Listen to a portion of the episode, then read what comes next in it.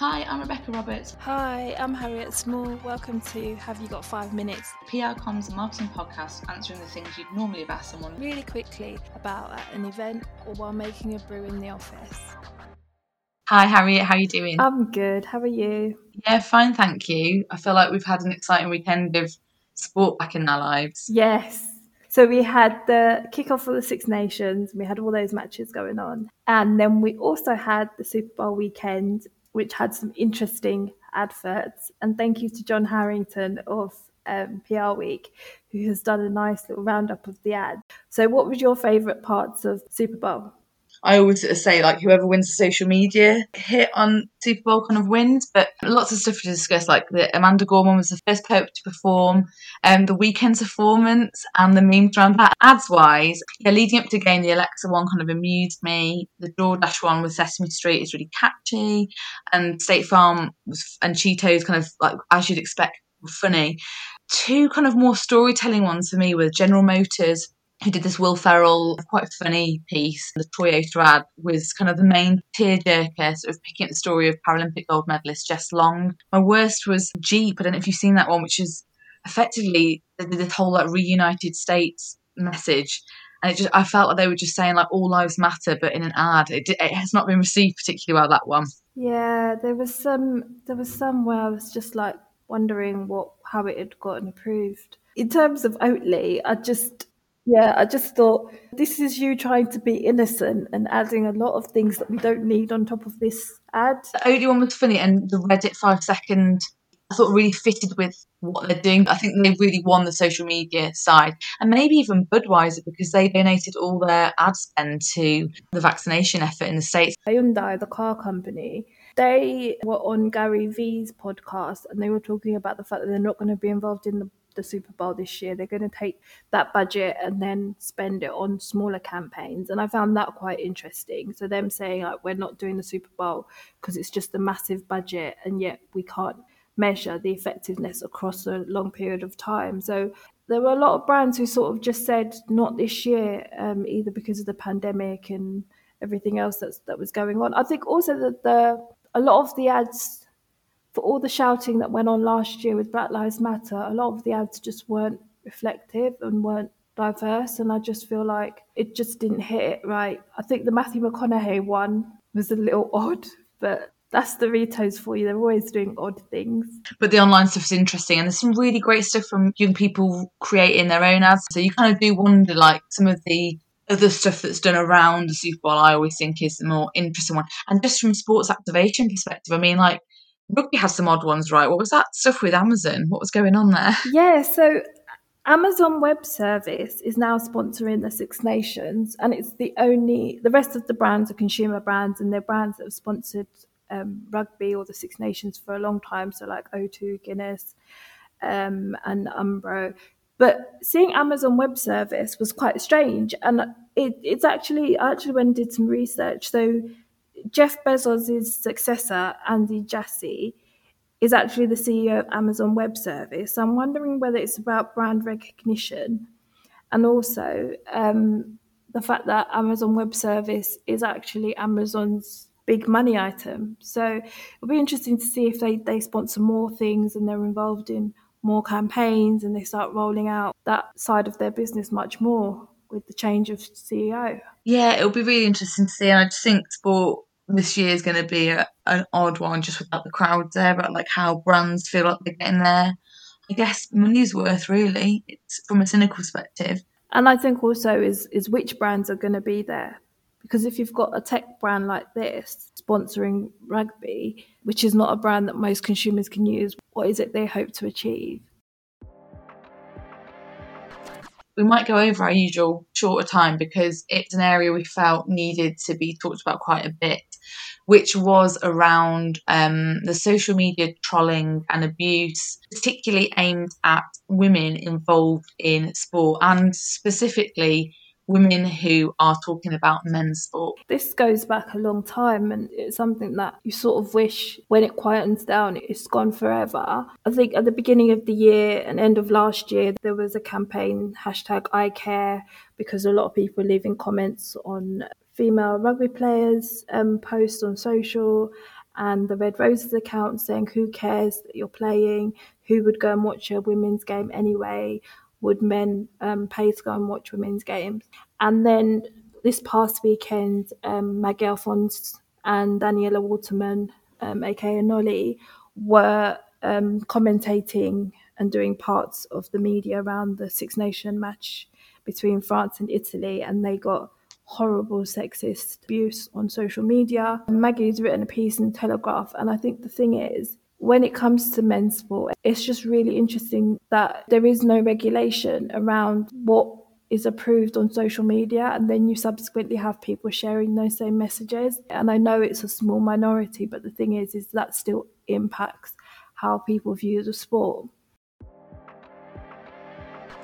Hey, so this week we've got Florence Lloyd-Hughes on, and Florence is a freelance journalist, producer, everything really, all things going, and has experienced her own not so great time of it with trolls and abusive sports fans, particularly when talking about football and men's football. So Florence, what have you been going through? Yeah, so I guess you kind of hinted it there. I mean, most of it is framed around football, but for the last sort of 3 years or so, I've had difficulties on and off with people online, mainly men online, mainly white men online, throughout the last sort of 3 years, and most of it's been framed around one particular club. So I'm a QPR fan, I'm part of a sort of fans podcast, I have been for the last 3-4 years, and I also cover the team for BBC Radio London. Yeah, for the last 3 years on and off, there's just been, you know, comments and messages, and ranging, I guess, from kind of silly things, which you can kind of just laugh at, to more kind of uncomfortable and unsettling, kind of, you know, bordering more on harassment and stuff about me and my family. And I've always had a bit of a break between, I guess, each incident. But since the start of the year, it had been so frequent, so kind of common on a weekly, daily basis, that it just reached a bit of a tipping point. I guess in order to take back control of the situation, I moved to make my social media, Twitter and Instagram, private, because it kind of reached a tipping point where someone had set up an account that was pretty much solely based on talking about me and my family, with screenshots of my Instagram pictures and just saying bizarre kind of weird, strange things. And then I kind of thought, you know what, actually this is getting to a point now where I don't necessarily feel safe, and I kind of need to take control of the situation and maybe, you know, take this more seriously rather than just kind of brushing it off as the environment that we're kind of used to, of like trolls is such a common thing within our world now, online and offline, that you're just so used to it that actually maybe I hadn't been taking it seriously enough. Whereas it got to a point when I was like, actually, do you know what? I need to step in now. I reported it to the police, which has kind of been a bit of a lengthy, exhausting process. I guess helps because you're taking it seriously in your mind. And I think also I tweeted about the fact I was taking it to the police, and the person that had created this strange account deleted that account within minutes of me tweeting that. So I think for me, it kind of signaled that like I wasn't playing games anymore. Like, this may be a game to some people, but like I'm taking control of the situation now. And people have said to me, I guess not in a positive way, but in honest way, they've said to me, you know, like, this, with the industry that you're in and what you do, this isn't going to end. Like, you're always going to get stuff like this because you're a woman that works in football and you like to put your opinions on the internet and you like to put your opinions anywhere, and people often don't like that. So although, you know, that's a bit crap, it's kind of the harsh reality. At the moment, I'm trying to sort of come to terms with, how do I balance that with still wanting to have a voice? And I think having my profiles as private for the time being has kind of given me back that control, because I was finding that I had lots of people that weren't following me were constantly screenshotting what I was tweeting, screenshotting my pictures, and basically having a conversation about me or talking about me or like Googling my family. And all that stuff is online. So, you know, there's not much I can do about it, because once that information's online, you can't really take it back. But this, at the same time, it just felt like I was almost being like watched. So I just thought, you know what, if these people don't want to follow me, if they're not interested in my content, why am I giving them the bait? Because it was just, even if I wasn't tweeting about football or QPR, you know, something about politics or something about something really random, I would just get a message underneath someone saying, you know, you're a C word or something like that. And my one of the ways that I dealt with it was I always tried to kind of like laugh at it, because, you know, that's a way that I kind of help process things to stay positive, is like, you know, lol, these people are quite funny. But even when I used to make a joke out of it, people would still comment, you know. So for example, a few weeks ago, before I ended up making everything private and taking it to police, I tweeted something like, congratulations to all the people who have advanced from being muted to being blocked. I'm really proud of your progress, or something in a jokey way, because, you know, that was the way that I got through it. And someone just commented underneath saying, another mature and smart response from you, or something like that. And I thought, do you know what, if I can't win, like if I, you know, if you fight back, it's exhausting and you won't get anywhere. Trust me, I tried that 3 years ago, and you'll never win. And then if you try and laugh it off, they still come for you. So actually I thought, you know what, that's it. It's all going private, and it has been better since. And, you know, it will affect the number of social media followers I have, and whether or not that affects my work, I don't know. But so much of the sports sector and like working in broadcasting is unfortunately about social media following now.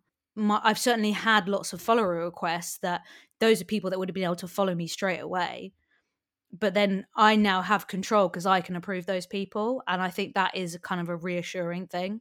It's mad, isn't it? Because a lot of the common sort of response to anyone experiencing trolling is like about having thick skin, and it's part of the industry. And I suppose, you know, we speak to sort of social media managers that manage accounts that get a lot of abuse, and that's not even like individual. Like for you, it's not just like, oh, it's a bad day and people are pushing back. It's really negative and vicious. And I suppose that's like quite hard, like to emotionally deal with, because, you know, we spoke before because my brother had trolling. He's a journalist, and like was having death threats and it was ridiculous. And he tried to do the humorous thing, and then he was like, do you know what? I am exhausted. I'm just going to take a bit of a break. And he is like you. He'll go through phases of things kind of passing down and like going quiet. But he's a journalist. He doesn't write hateful material, but he has an opinion. And I suppose particularly for women in sport, you know, we saw it with Maggie Alphonsi the weekend, like it's so aggressive, the response to having any opinion. Like what are the coping mechanisms? You shouldn't feel like you should have to be silenced to kind of cope with it, but obviously for you personally, that's kind of where you're at. Yeah, and I think the conversation's come up a lot recently with so much racist abuse that a lot of footballers have been suffering on social media, and people have asked them, you know, oh, should some footballers come off social media as a protest? But, you know, that is, in my opinion, just letting those horrible people win. And in some ways, me restricting my profile, I felt like, you know, if I did that, am I letting them win? Because I'm saying, you've brought me to this point, you've taken me to this point. I mean, Munroe Bergdorf, she closed her Twitter account down the other day because she's receiving so much abuse, so many transphobic messages, and she's tired of it. And I think, like you said about your brother, like it is exhausting. And I have felt a lot better since taking those precautions. And whereas previously where I might have just like laughed it off or ignored it and blocked instantly, which, you know, in the first kind of time I started getting it 3 years ago, I used to try and fight people and like prove a point, and actually there's no point, because these people, they don't want a conversation, they're not here to listen. You know, that's Twitter kind of in a nutshell with how conversations run on there. So I soon kind of realized that wasn't the way forward. So I then moved to just like blocking and muting people and not engaging. But then I realized that they were still going to kind of find me. I then changed my security settings so that I wouldn't receive notifications from people that didn't have their number confirmed, because then you kind of weighed out a lot of the kind of anonymous accounts. But that still wasn't enough. So this was kind of, I guess, like the last straw. And I guess the last straw would be completely deleting my accounts. But I feel like that would be definitely letting those people win. And yeah, I mean, I totally think that social media companies can do so much more to protect people. And the people who have been, you know, sending me weird messages or writing stuff about me and my family will no doubt just pop up on another account and just, you know, start all over again. But I'm trying to kind of restrict their access to me as much as possible. But it is really difficult. Thank you for being so open. And I don't think I can imagine what that's like. But from what I hear from you and from many other people is you have to take the action yourself. So where does the responsibility lie with the social media companies and their policies? And I know some people have said social media companies should start enforcing identification checks where people have to actually register on a site, as you would do for, say, for example, a bank or utility bill, where people know where you are, and if something happens, and the police can easily track you. So I just wanted to sort of ask you, what do you think is the sort of way forward? Because this does take a toll, and it happens to you and you find a coping mechanism, but then doesn't that deter other people who'd want to come into the industry as broadcasters, as journalists, especially women? We've heard so many other people say they've struggled with online abuse, especially like in rugby that I follow quite a lot. And it does limit then how many women, how many people of colour are participating on the media side. So just wanted to get your thoughts on that. Yeah, I think for me, I don't want other people to have to go through the same nonsense. And I think, yes, even if the social media companies up some of their security and kind of admin, these people still exist in society. So you're pushing them offline or off those platforms, but they still exist.